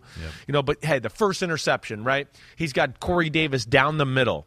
And, you know, at the time, like he's getting ready to throw. He doesn't care that it's tight coverage because he's expecting like, hey, tight coverage, but this the defender's going to have his back turned, and, and when my guy stops and turns and looks at me, the defender's back will be turned, and he won't be able to make a play to where I throw the ball. Well, J.C. Jackson's really good at locating the ball. He turns in a hurry. Mm-hmm. He finds where the ball is. Corey Davis did Zach Wilson no favors in coming back for the ball. He just stood there. Uh, but either way, it was not a great decision, especially once you're getting ready to wind up and throw and you see that J.C. Jackson's got eyes on you. Right. Then you got to go, uh, abort mission, abort mission. The second interception, I'm not going to blame on Zach Wilson. He was scrambling to the right. He threw a ball that, yes, I'd like to throw like underneath the receiver's chin or in his numbers, but it went right through Corey Davis's hands. high, but right, yeah, high, but like, but not like it. crazy Yeah. high to where you're like, oh, that would have been a great catch. It was Yep. right above his helmet. He didn't have to like totally extend his arms. You'd like him to catch that. So that one's the pass, but the next two are, are the next two are pitiful. threw late on an out. The late on it out looked like it was like two man. He and tried to throw like what it would have been an unreal throw Yeah. on like a I think it was a second down play to where you just go uh, the risk is not worth the reward to fit that ball in there to get a nine yard gain or ten yard gain like don't fucking do it. Yeah. And then the one down the left sideline was like like, oh, I got to make a play now. I, I'm in panic mode, and let me make a play and try to, you know, do something there. I don't even know who he's throwing it to. I, am still not sure if he's throwing to the outside guy or the Devin inside McCourty. guy. He had to be throwing it to Devin McCourty. Maybe he Like, was. that was it. And, Maybe and he's he the one that caught it. Yeah, And so a completion right, there. Right. Just so to the he'll team. learn. He's got to learn a little bit. Hey, it's not easy too when you're getting your ass beat and hit a lot too back True. there. You know, there's there is that aspect. Uh, the but but I'm not panicked about Zach Wilson at all. learning experience. So, would you rather have your rookie quarterback throw four interceptions against the Patriots or Trey Lance style not play a single snap? What would you be more worried about if you were a fan base? Oh, that's a good question. No, I mean, I, I, I, I would, I would want my quarterback playing. You know, I got a ton of people overreacting yesterday. Like they text me, you know, because uh, oh, I'm not sure about Zach Wilson. I mean, yeah, you're the same people last week that said he looked awesome, but now you're not sure. Like, relax. It, it's not going to look pretty all the time. They don't have a great offensive line. It's not a great running game. He's young. You know, they got some new moving part, parts there. Uh, and again, uh, when I think it's all said and done, I think the Patriots will be a top three, top five defense in football. There's no doubt about that. And hey, vice versa, let's talk about Mac Jones. He did exactly what we're talking about. Yeah. Like, wait, wait, uh, you know, oh, this game's ugly. I don't Yeah. need to make any crazy plays. Let me just play within myself. You know, I think once they realized they got the early lead, they realized like, hey, we, we could just play a conservative style of football. they got even more. They had a conservative plan, then They got did. even more conservative. Got more conservative. Yeah. It, de- it definitely did. And I think also why, um, you know, I, I had like one or two people like, oh man, the Jets ran the ball on the Patriots. No, no, they didn't. Like, not really. Like, the, the the Patriots get to a point where they get a lead and they go, okay, what's what can fuck us? What is going to Yeah. fuck us and let the other team back? Oh, deep bombs by Zach Wilson who could throw some lasers. Let's protect about that. And so what if we give up a few runs for eight and nine yards here and there? They're not putting together an 80-yard drive. They're not a gonna- bunch of plays like that. No, the, Yeah. the, the Patriots uh, they reassess once the game has a certain like you know feel to it, and uh, I think that's you know something to think or keep in mind about them a little bit. So the Patriots defense looking very good. Another defense looking very good. A good comeback by the Bills defeating the Dolphins Woo. 35 nothing. Tua knocked Woo. out of the game very early with what looks like a rib injury. Yeah. Uh, we're going to go self scout thyself on Gregory Rousseau. right? Two sacks, five tackles. You hated him in your draft You're an asshole. process. No, you didn't hate him. No. You just didn't love him as much as everyone else. No, I didn't. I made him like you know what was he? My, probably my sixth or seventh pass rusher. Yeah. I'm gonna be wrong. I mean, there's there's no doubt. You know, I just I okay. He was one I will say that I clarified to go. These guys I can be wrong about Yeah, sometimes. check the tape. Well, yeah, Chris you do. preemptively was was well, wrong. I've was- been wrong about these guys before. Where What kind of guy? What do you mean? him, um, the the guy up in Minnesota, um, uh, not Everson. Who's the other pass rusher? Not Everson Griffen, the other tall Danielle guy, Hun- uh, no. Daniel Hunter. Danielle thank you. Hunter. Yes, I was wrong about him coming out because there's a physicality element that's kind of missing from them in college football. I think you heard me say this maybe in the pre-draft process, but then you get in the NFL. You know, the coach is on your ass all the time. You don't want to look like a fool in front of your teammates. You start Yeah. to go, damn. You start to look at other guys and go, wait, all I got to do is that and make 15 million a year? Wait, I can do that. And I just think I I undervalued his size just his ability just to win with pure power and lock his arm out and drive people that way. Right. Now people are worried about that, so they're oh let me lock in there, and now he's beating them with speed and doing a little bit of everything off of that. But Buffalo's defense has been the surprise of football so far for me. I mean, it's been ass kicking potential both games. Yeah. Steelers week one. Right. And kicked ass yesterday. Yeah. I mean, from the get go. That game was not about Josh Allen or the offense or anything. The Buffalo defense was the star of the show. And yeah, I'm wrong about Gregory Rousseau. He is a uh, legitimate threat off the defensive edge and good for, you know, t- uh, Leslie Frazier and, and um, you know, McDermott. They, they, they, they knew what they were doing there, and He- he's playing awesome. He had eight quarterback pressures. There was another guy on the team who had eight quarterback pressures, and Jason Rob forty four says, "Damn okay for AJ Epenesa. Mm. Not crazy stats, but was absolutely a f the play up Yeah. player against Miami, and he used the word." So you'll Fuck like that. play up. I didn't say Right, it, but good. he used the yeah, word. good. so no, I'm like glad that. he used the word. You, you have to use the word if you're going to comment to my podcast. Okay, you have to. All right, it's a necessity. Isn't it funny that one of your hosts just won't use the word? I know. What a crazy match we it's, are It's here. crazy match, you know. Opposites attract sometimes. uh, but uh, yes, Epenesa, he popped last week on film. He looks like he's a different guy. Just more sure of himself. Looks like he like trimmed a little weight and is a little more explosive and fast. He's the guy that hit Tua to hurt his ribs, you know. But yeah, I think you know o- overall those two guys on the edge popping up. Ed Oliver's been a little bit better. Vernon Butler looks like he's got a poker on his ass to a degree. Uh, their front seven and the game planning of McDermott has certainly jumped out to me about the Bills, and good for them to win that type of game. Their offense has not found its stride, as we can see. Now they played Yeah. two really good defenses. There's no doubt about that. Uh, but but I don't. I'm not worried about that side of the football yet. They'll they'll find their footing and, and how they want to attack. I will not say the F word on this podcast, but I did say one time when I was talking about AJ Epenesa, I did call him Epenesa. So Epi- that did happen Oh, that, one time. That did happen. That was an Right, accident. how though. dare you? X-rated right Uh, there. so another self scout thyself. You've always been high on Carson Wentz, even when everyone in Philadelphia was off the bandwagon and on the bandwagon. See, that's what's funny about Philadelphia, right? They're like, you're not giving Jalen Hurts enough credit. You hate our team, but you always gave Carson Wentz more credit than Right. even they did Right. in Philadelphia. Right. And you were high on him going to Indianapolis. There were some problems in the preseason that kind of muddied the waters a little bit. Definitely. Some COVID. He was out with COVID. Uh, Hurt his foot. Foot Yeah. injury. Yeah. Um, so there were some issues with Carson Wentz. And then in this game, uh, Rams defeat the Colts 27-24. They were in it. Give the give the Colts credit. Yeah. They were in it all the way to the end. Um, but Carson Wentz sacked three times again. I think it's like, wha- what's the crazy stat on his sacks? He has Pressures or hits? I mean, He's it's been like, all I think he has like a string of uh, sacked. Oh yeah, Wentz was sacked for at least three times for the twelfth consecutive game. so going back to his Philadelphia days, which we thought Well, third longest streak since the merger piece. You know, they uh, the Eagles' all line was beat up last year. They were shitty. All right, when he was playing, you know, and then. You know, right now the Colts' offensive line isn't very good. I mean, you know, I'm not. You know, so that's You're not ready to thing. put that on him. No, You're I'm, not now ready I'm going to put- put. So, there's Oh, going to be a lot that's going to go on him too. Now he compounds it a lot of the times. You know, he just he's you know I I, I want to. He's Paul Bunyan. He's always like, I'll, I'll save the day. I'll get the axe out and chop the tree down, and I'll still make a play and Yeah. throw a ball down the field here, even though there's four guys hanging on me. And you know, yeah, he's just got to learn to play a cleaner style of football. He's not going to last. His career's going to be over in a hurry if he keeps playing this way. Just way too many big hits. Way too many.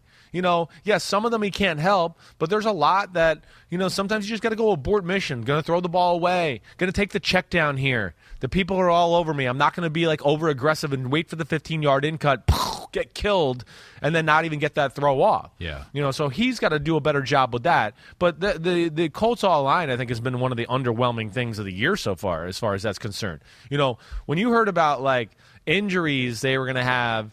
Uh, you know, yeah, Fisher's back at left tackle, but no Braden Smith yesterday at right tackle. I, I, I woke up yesterday morning going, uh oh, Aaron Donald's going to be on that side of the ball a lot. And I, every time I watch that game, he was over there whooping the shit out of either Glowinski or I think it was um, who was it Davenport at right tackle for for um, uh, I think so. Pete's checking. I'm pretty sure I'm correct about that. Again, I have 90 zillion players and plays through my head, uh, but yeah, that that to me is still an issue with the Colts football team altogether.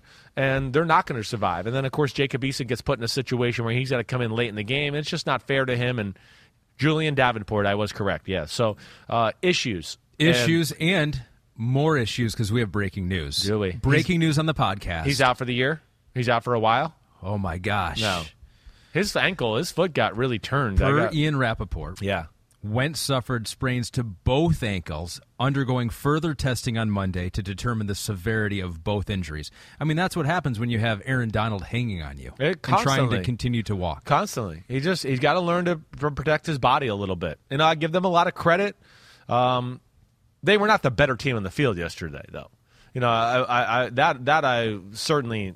Rams me- had that punt that Rams had the punt yeah, where the the punt protector moved right before the snap, and he got in the way of the snap to the punter. blocked like the snap, the first blocked snap. Yeah, his own I've block, this year. right? I mean, Yeah. talk about self scout thyself. Don't get in the way of the damn snap. Don't block your own Don't snap. block your own snap. But um, yeah, Rams defense is real. I still think they're kind of finding their footing. You know, Raheem Morris, new scheme there, Uh-huh. and then offensively, I think the exciting thing is, hey, you know, McVay's going to stay patient with the run there. But what makes them different, and they're not even at their peak yet, right? You got to remember, like. Hey, it, I mean, Tom Brady and the Bucks didn't get to their peak until week 12 of the season last year. Yeah. The, the Stafford and company are not going to be there yet, but it looks good. And what I love is, oh, the punt happens, we're down, and we don't. They they can just go. Wait, we got Matt Stafford. We can drop back Mm-hmm. and just make some throws and do that. We don't have to go run bootleg, screen bootleg, and like have to have the coach draw up all the perfect plays. That's where they're going to be a different animal for me. And um, to me, Yes. look like the best team in the NFC West so far. I love the Rams. I do too. Hernan Favela tweeted in. He said his damn okay goes to Cooper Kupp and Matt Stafford. He goes a personal favorite of Fareed. Ahmed Fareed, that's me. Yeah. Uh, one of the best quarterback wide receiver duos in the league. And I do love watching Matt Stafford go on as a Lions fan. Go Yeah. on. And so I can root for the Rams now. And I also watch our other MVP go on and play for the Arizona Cardinals, Matt Prater, and kick a 62 yard field goal. Prates, so it's like I have a couple teams out west. And of Yeah. course, I'm involved with the 49ers after living out there for five years. So I got a lot of rooting interest uh, to team out in the out west. And speaking of the Cardinals, that's how we're going to kick off. Yeah. Our Give Me the Headlines presented by Hyundai. There it is. There it is. Give me the headlines. Thank you, Hyundai. Uh, we'll start with the Cardinals defeating the Vikings 34 33. There was a kick to win it by the Vikings at the end. Greg Joseph, 37 yard field goal. All he had to do was kick it to make that 37 yard field goal, and you win. And here, do we have, Kristen, do we have the call of Paul Allen of the Vikings on that last second field? This is the Vikings announcer on the missed field goal. High snap, put down. Joseph, come on! It is gone! No, he It's missed no it. good. Are you kidding me? He missed it right. He missed it right. Oh, Are you my kidding heavens. me? Oh. Oh my. This He missed it right. what a gut punch to a team. Paul that play after play toward the end fought its way back. Oh, missed it by like a foot. like I, I am I am more I am more depressed. I mean, Uh, that's the headline, right? It's yeah. good. Oh no, that's the headline for that. There, there we go. So that's your Hyundai headline for that right there. and I feel bad for Paul. He'll never be able to live that great broadcaster, Yeah, right? And he's I've made more, amazing. I've made more mistakes in this podcast probably than he has in his whole career. So it's like you're going to have those every once in a while, but the the raw emotion, and that's the life of like a Vikings fan here. It seems like lately, it's like every like, things seem to be going in the right direction, Yeah. and then the rug is pulled out from under your feet. Uh, and so, he, uh, Ooh, so two crazy. heartbreakers in a row for them. But I think the the better team won this game, right? Give credit to the Vikings. Yeah. they were in it, No doubt. I think the Cardinals were better. I, I do too. I got the same sense there. You know, of course, the the pick six by Kyler Murray to start the second half, second half was a huge play. Um, the second half of the football game, Arizona controlled the game. I thought for the most part. You know, and then when we do, we had two picks in the second half of that game. Right, he threw that, and then he had the other one a little later on where they were driving. He threw the ball to Xavier Woods uh, for another interception. But you know, uh, the the the the Cardinals the the offense and weapons look phenomenal. Like Yes. that- that's the one thing I think that just jumps out to me. You know, and again, I, another I want to go back and see versatility of offense. It was something again that jumped out to me a little bit the first week, and just again on TV yesterday to go. Wait, they got a few more. You know, a little more hay in the barn this year. There's a few more plays to pick from, a few more different formations. Is that a saying? Hay, there's more I- hay in the barn. I think there is. Is that that is a a saying. I don't know if I use it correctly, but hay and I don't think no, I use it. think. Pete, but Pete's saying no. But you Pete's know, saying for this no. here, the there's more plays in the playbook, as in there's more hay in the barn, right? Okay, it's a Simpsons. I mean, it is okay? now. It's a- It- now it it's a saying, We're, we're going with it, yeah. We are, uh, but they're dangerous as hell. I guess I was a little surprised that Minnesota ran the ball the way they did on Arizona to uh, to start the football game. I mean, man, Dalvin Cook, he just he's amazing. Yeah. you know, and it is a good offensive line as far as run game blocking by the Minnesota Vikings. But ultimately, yeah, I, I'm with you. The Cardinals were the better team. They made a lot of big plays. But having said all that, I mean, they they blew some opportunities to put the game away in the second half, and the Vikings were sitting there with a chip shot field goal and should have won the game. I mean, yeah. So the Cardinals were better, but they kind of blew it in their own right. I mean, you know, lucky to win a game when you lose the turnover battle two to zero. Um, And that was a chippy. I mean, and, and Paul Allen, you got to look at the monitor and look at the end zone cut. that would be one thing I would tell him. You got to always field goal Yeah. kicker. You got to do that for sure. How terrible if you're when you're listening on the radio. You just, for that three seconds, you're like, "We did it, we won." He's saying it, and Yeah. then no, you didn't do it. Uh, damn okay. Raul Del Toro, fifteen says uh, for Danielle Hunter getting to Kyler Murray for uh, Three sacks, three right? sacks. Yeah. Very well done. I don't know if that'll ever happen again. That's pretty amazing. Um, but yeah, uh, my, it, this game featured my favorite play of Sunday, and that was that with Minnesota up to six minutes left.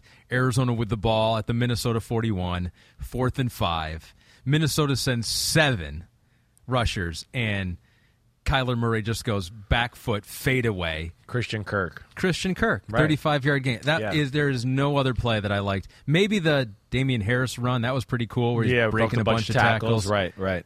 But I mean, fourth and five. If you don't get that play, you might be screwed. Minnesota's got the ball on the forty-one, No doubt. And to be able to complete that, just throw that with that accuracy, fading away. That Yeah. was a severe fadeaway. No, severe Awesome. fadeaway. Understood that it, what the pressure was. Yes. You know, and uh, that's again where they're dangerous because when you talk about wait, you're going to you know blitz or pressure and leave Kirk and Rondale Moore One-on-one, and yeah. Hopkins one on one. Like uh, they're one of the, you're going to lose one of those matches. Mm-hmm. AJ Green looked good yesterday.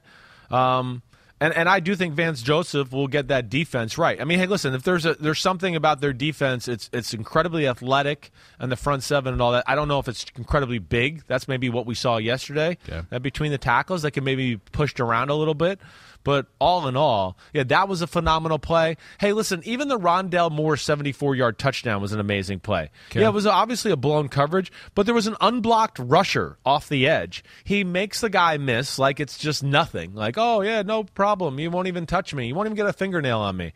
And then he, you know, scrambles outside the pocket. And yeah, there was a blown coverage there, but, you know, it's just those type of plays that make them so crazy. Uh, there's a lot of plays with Arizona where schematically you go, wait, this shouldn't work. And you go, it worked for 40 Yeah. yards. It Yeah. worked for 30 yards. And that just, I think, speaks to the unbelievable talent they've accumulated on the roster. And that's uh, that's all Steve Keim right there. There's something else I wanted to say about this game All right, save in general. I know, I can't Wednesday. Remember exactly what it was, but uh, okay, we, got it. We, We, got, it all. We got more headlines to dole out. Yeah. We got to give one for the Buccaneers, who disposed of the Falcons, who came back late. Give them credit. I like to give teams credit that lose. I Because can you see know, it's that. like, yeah, Oh, you and they probably good. they they need that. Yeah. Like they're listening to the Yeah. podcast and they go, "Hey, Ahmed gave us credit." like, that's cool. Uh, Buccaneers beat the Falcons 48-25. What would be your headline here? Um. Oh, wait. I wrote this down. Let me just make sure I get it. Oh, that's right. This is what I mean. They they've a little bit become like the Kansas City Chiefs a little, where I, I cruise control, Cruise Uh, control. cruise control.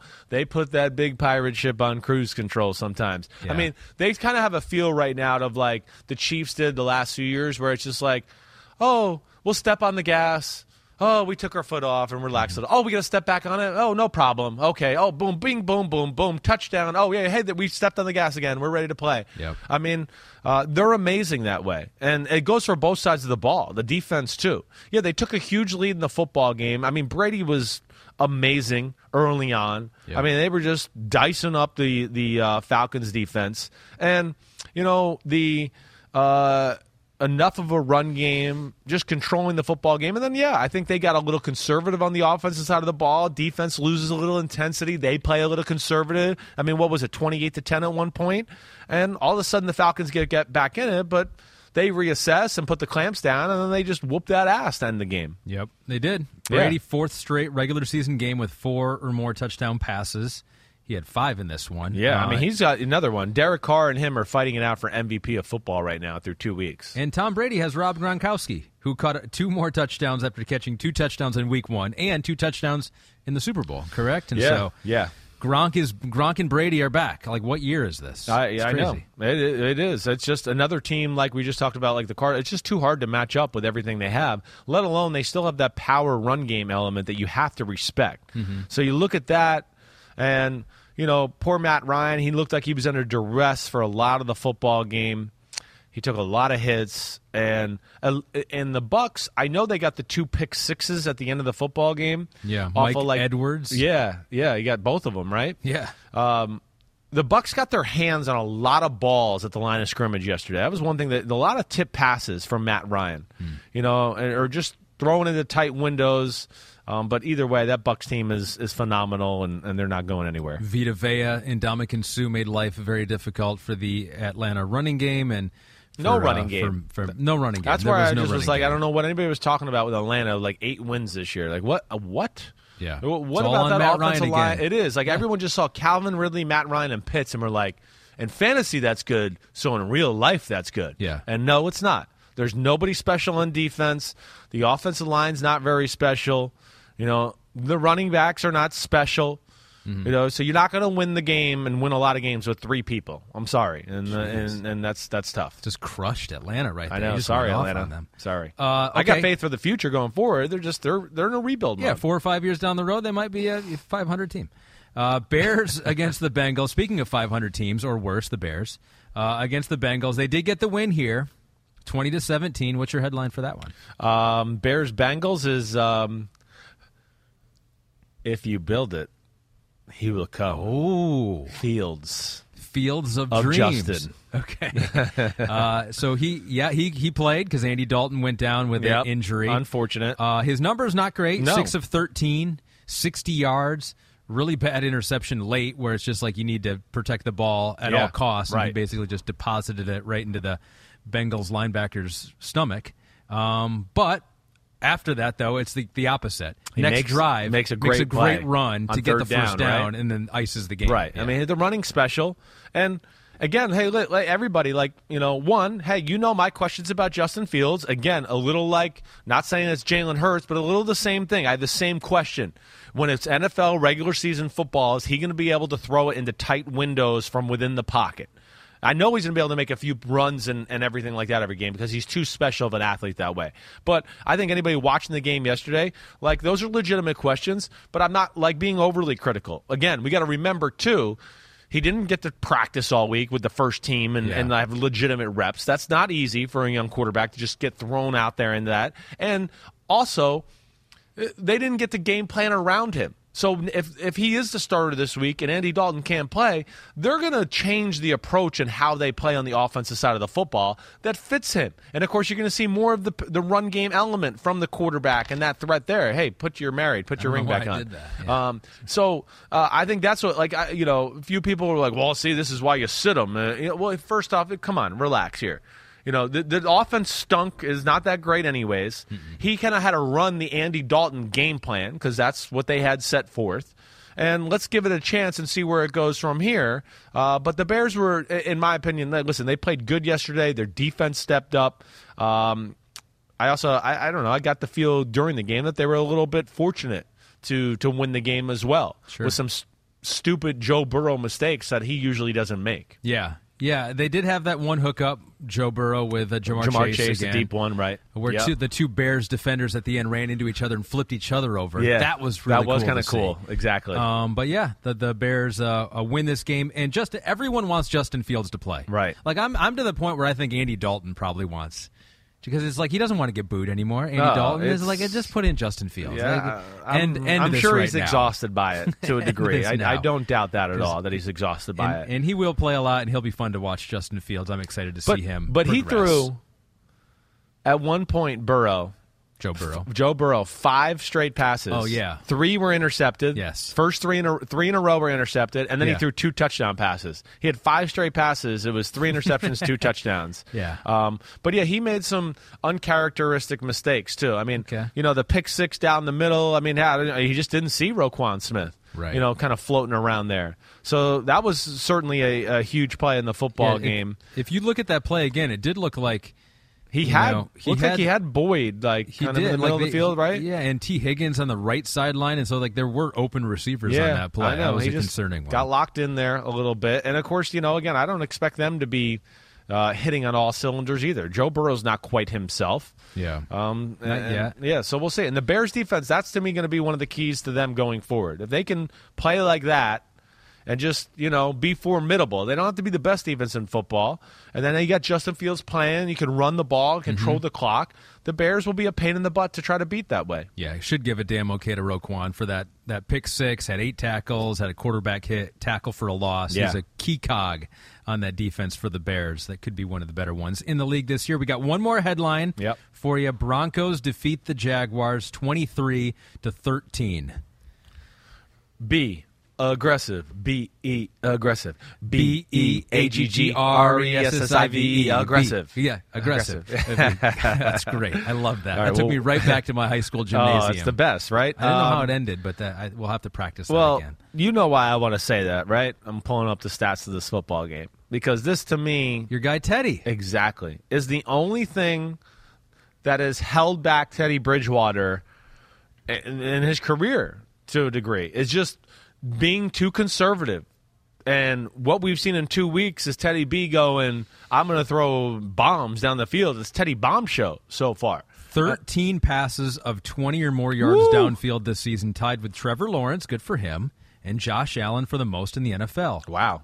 And I would bet you that his completion percentage on those passes is better than those two right now. So he's probably the most efficient down the field thrower to go along with it. So in last game for passes that were 10 or more yards down the field, Yeah. he was 4 of 10, so not a great percentage, Okay. but 117 yards. Well, so that's, all you need. See, that's why I don't give a shit about completion percentage. Correct. You know, that changes a football game right there. Well, we had four completions for, you know, 27, 28 yards apiece. That changes a football game. Mm-hmm. You know, I yeah, I'd rather see that than, well, he was 9 for 11 for 87 yards and Mm-hmm. we had to kick four 64 yard field goals. Mm-hmm. Like, no, that's not going to win games. I mean, it's going to win some of them. But yeah, I think it's really encouraging to see. And ultimately, it's what their team is set up to do. And that's where, you know, I, yeah, I was saying Drew Lock's the guy because I didn't know if Teddy could do this, you know, in training camp and in preseason. Uh, but they have a good run game. They're going to make people respect it. And when you got those weapons on the outside, they're going to have a bunch of plays or a handful of plays every game that are going to lead to one on one shots. And they got to take advantage of it. And he should. I mean, his numbers should be even better than, than what they are down the field. I mean, even like last week against the Giants, he had the wide open post drop by KJ Hamler in the end zone uh, that ultimately led to Jerry Jeudy getting a hurt a few plays later and his hurt high ankle sprain. But, you know, Denver's, again, they're one of those teams. I know I didn't pick them to go to the playoffs, but I know I've been saying watch out for them. Uh, there's a lot of things. What? I got a beeping in my ear. yeah, I got a beep in my ear too there. Oh, it's gone Oh, now. went away. Good. Okay. You know who did pick him to go to the playoffs? This Ahmed right right baby. here. Woo! Uh, which which I'll say now because they're two and zero, and I'll stop saying Them and the Raiders lose. are leading the AFC West. crazy, right? It That's why crazy. football's so so fun. It's awesome. You know, we don't know. We have no idea what's going to happen from No, week to week. No, and it's early on in the year, and it's about matchups early on. Teams are fighting their finding their footing, but like Yeah. I think there's a lot to be encouraged with with the Broncos. The defense, they were kind of sleepwalking early. Mm-hmm. The whole football team, I felt like like the Jags went on like probably their best drive of the season to start the game. Lawrence threw an unbelievable go route down the right sideline to Marvin Jones. It was one of the best throws of the day. I will say the same thing I said about Trevor Lawrence this week as I did last week. There again, there are too many throws that are missed at times where I just go, "Damn, he's too good to miss that throw. Um, but either way, it's going to be an uphill battle for the Jacksonville Jaguars. They've lost 17 straight now after a loss to the Broncos here. Good way to wrap up. Give me the headlines presented by Hyundai. Hyundai's Yeah, gonna Hyundai. happy. They're going to be happy with that. segment. they should. Like mean, they're going to look at that. it. Like I, I my uh, like the way I picture it, a bunch of executives in Right. in a room, and they're like, "Let's check out the Simms Hyundai Yeah, segment." right. And they'll watch that one, and they won't be blown away by it, but they'll be like, "That's money well spent." No, Money well Yeah. spent. I think they're actually going to call the cities we did too, and they're like, Chicago, we got a headline for you. if you build it, he will come. Yeah. I mean, come Yeah. on. Be aggressive, Denver. Yeah. Denver Post. That should be your headline tomorrow. Yeah, spell it out. Uh, No, I think you're right. And Pete says a standing ovation. So Standing Pete- ovation. Yeah, Pete Thanks. is even Great. more uh, more on board. Awesome. Okay. Uh, final thing. Final before thing. we go here. Yep. I hold on. I'm looking at the rundown too. I'm like, where the hell are we It here? is the Sam Howell or Spencer Rattler Oh, or Thibodeaux baby. or random guy from Ole Miss top pick power rankings. uh, so PointsBet gives us the the uh, the current odds here to to be the top pick. And currently, the favorite is Spencer Rattler, the quarterback from Oklahoma. Sam Howell from North Carolina, right below him. Thibodeaux, the defensive end. Yep. Kayvon from Oregon next. Malik Willis. I know. I haven't seen this. I've, I've heard. I've heard a, a little bit about him. Yeah, I have What- not seen him yet. Liberty. I know. Next thing you tell me, there's going to be a Colorado State Pueblo quarterback on here. Uh, and there's that uh, Matt Corral from Ole Miss. There's that guy. There's that guy. so guy. my teams right now. Yeah. So this is how it goes. It's like the teams who are in the running to get that top pick. So who's who's who's dedicated enough to get the number one pick? Uh, so number five for me right now Yeah. are the Giants. Um, and now people say, well, they don't need a quarterback. This is not about who needs a quarterback. It's just who's going to get the top. Who's gonna pick. get top pick, right. So number five is the Giants. Right. They If- would love to probably get the Oregon kid in pass rusher. They could That's true. that. So yeah, they- call it. Yeah. But Daniel Jones, they'd be higher on my list, but Daniel Jones has played well enough, and he played well enough. I think he was the best player in that game like against Washington. people got to back the fuck off on. You know, we didn't talk about that a little bit, and I'm glad yeah. you're bringing it. Like Yes. back the fuck off on Daniel Jones. He was he was the best player in that game. I He think. was phenomenal. He yeah, okay, he should have hit the post down the middle, could have made an easier throw. I'd also say, you know, who's that? That was Darius Slayton. Like you got to lay out, put your hands up, go for it. Like don't just stick one hand there. That's a time where you got to like, you know, go go gadget arms and leave the feet too to get two hands on the ball. Uh, it's not that crazy of a catch. Yeah, it could have been a more perfect throw. But yeah, Daniel Jones early in that game, I mean, he couldn't even look downfield because he was like, oh shit, they're on me already. And he was throwing completions. And of course, the running aspect that he brings to the football game. You know, so yes, I- I'm glad you did that. Sorry, I didn't mean to cut you no, off. no, no. Yeah. I, I I think it was good because we usually miss the Thursday game. We right? do. We don't always hit on that one. because you don't do a pod after that, and then No. we kind of by by Monday it's We old forget news. about it, yeah. Um, so the Giants some love, even though they lost to, to Washington and uh, Taylor Heinicke there. So they're number five for Yeah. me. Number four, uh, uh, the Atlanta Falcons. Because they uh, their their defense still concerning, Yeah. you know, Right. But as it's a positive in in these rankings, so they're number four for me.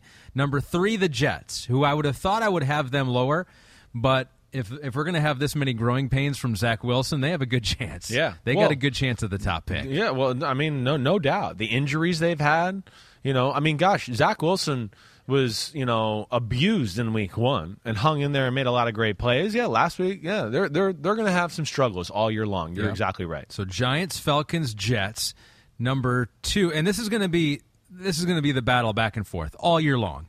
Like which team's going to be, and and maybe it's the Lions, but right now the Lions are number two for me. Okay. The Lions are number two. They didn't play their second game yet. They played They tonight haven't against played. the Packers. They haven't been blown out by the Packers Right. yet. So that's a the the fact that they came back and showed that grit against the 49ers concerning. Yeah. That kind of grit is concerning. And if Dan Campbell can get them to do that every week, they're not going to get the top pick. So that's a, that's a that's a problem sign. Uh, So we'll see tonight. We'll Yeah, see tonight. we Uh, will. And number one, the Jaguars. I Yeah. think the Jaguars are in the driver's seat. Yep. To get that number one pick for the second year in a row. Trevor's not the guy. Trevor Lawrence is not the guy. No. Yeah, should they yeah. take Spencer Rattler? That'll be the question. Yeah. Uh, so we'll see how that changes throughout the year. But I have a feeling those five teams are going to be in the mix most of the year. I think you're right. I don't think there's any team we're missing. Texans not top five. That's a good, Texans. You're uh, right. Texans are the team to look, but uh, to this point, definitely not. Yeah, I mean the Texans have been formidable. and who knows? Maybe Deshaun Watson gets back in there. I and doubt wins that. some games. I don't doubt know. that. Well, they But I said, think they you're- I said think maybe. I know. I- I don't know how that said, plays uh, out. I don't know either. Like, does he just start playing again and we just pretend like nothing happened? No, that, what- there's no way. I think Florio's been all over this. If he's if he is rumored to play or Yeah. be there, the NFL's going to get involved and put the kibosh on it. I would imagine. All right. Yeah. So that's that.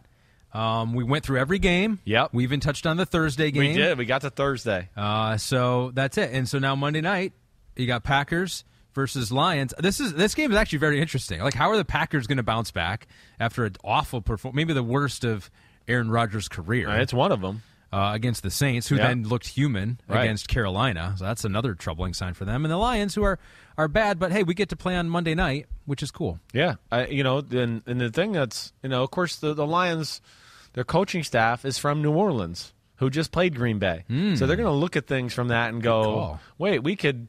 We can maybe, you know, there's some correlation here. Now, you know, they're not the same football team as the Saints, so they're not going to be able to play the exactly the same way. Yep. But I would think Dan Campbell and company are going to look at that film and go, wait, you know, the Saints ran the ball on them. I think we can run the ball on them. Yeah. You know, and there's some things to be looked at at the defensive side too. The one thing with like, you know, they do have a little size up front on their defensive line The to where the Lions, Yes. where they can be formidable in slowing down Aaron Jones in the run game.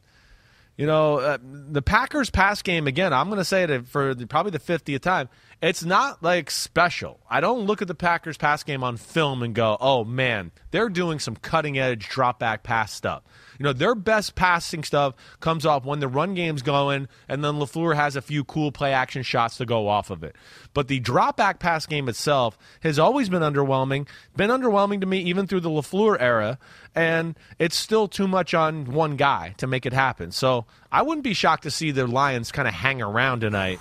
Uh, I don't think they win. Like probably lose by seven. Like I'm going to look at my score. I think I had, it's an 11 point spread. 11 so you think spread? the Lions may cover? I, I they're going to be like right in that range, 28-21 Packers. Yeah, I, I kind of had them hanging around. I, I, you know, after that lackluster of a performance, Yeah. I just I got to see it from the Packers to go like, what are they exactly going to be here early on in the season? Lions least? are a good get right game. They so are. That, They so are. that could be what it is for Yeah. the Packers. But I'm going to enjoy this game. I'm Yeah, going to go home. I'm going to get. uh, You know what I'm going to pour for myself? What? Woodford Reserve. Ooh, I have some at well home. Well done. And I've been cutting back a little bit. Right. On the on the drinking. Yeah. But today's going to be a special day. Good for you. I know. I want to. I'm totally back on like my weekends only schedule. Yeah. You know, Monday night does get me every Week- now and wait, then. weekends only. You- You work all Sunday. Well, now. my weekends for me are Thursday night and Friday night. Got it. Right. So that's what I'm trying to contain myself with my, you know, daddy cigar and, and my drinks as well. But uh, I was going to say you were acting kind of weird on the Peacock show. I was like, now I know why. You know, you're, you're back on the weekends. I'm back on the weekends. Yes, Uh.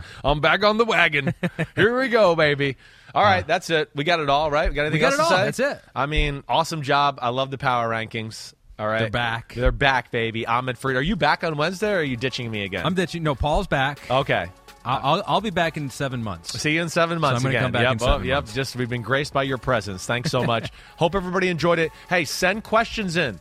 We're I mean, it's what the fuck happened Wednesday. I got this monitor behind me for a reason. All right, you see it.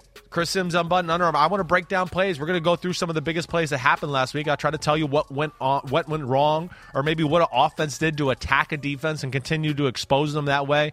We're going to try to do the best we can, but please send in the questions. That's it. Ahmed, you the man. That's Chris Simms unbuttoned. Enjoy Monday Night Football. We'll see you Wednesday. Under Armour. Thanks Under for sponsoring Yes, the show. thanks for the shoes. You are the man. Thanks really for the am- shoes. I'm gonna walk waiting for them. mine. Let's go. I need some too. I want to wear my out. Steph Curry's. Peace out. Ahmed, clap, it up.